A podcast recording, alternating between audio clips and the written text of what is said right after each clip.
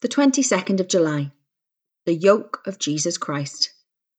Our passage is Matthew's Gospel, chapter 11, verses 29 to 30. Jesus said, Take my yoke upon you. My yoke is easy. Jesus often had serious problems with many of the religious leaders of his day. It was not difficult to see the reason why. The religion which God had given to his Old Testament people was summed up by Jesus as you shall love the Lord your God with all your heart, and with all your soul, and with all your mind. And you shall love your neighbour as yourself. Matthew 22. But for centuries, religious leaders had kept adding their own commandments onto what God had given, with the result that their religion lacked love. It had become a fearful burden and had made a mockery of the way God wanted people to live and worship. It was for this reason that Jesus became angry with these religious leaders.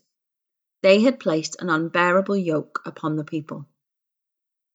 In contrast to that, Jesus called people to follow him. When we do follow Jesus, we truly do begin to live the way God intended we should live, with hearts of loving trust in him, a glad obedience from hearts that have come to know his goodness and his mercy. Our attitude to others also changes to love even for those who oppose us. This is the yoke Jesus wants us to carry. It's a yoke Jesus shares with us, keeping our life in perfect balance. So our religion is not a burden, but a delight, a life of fellowship with Christ and a fellowship with our Christian brothers and sisters.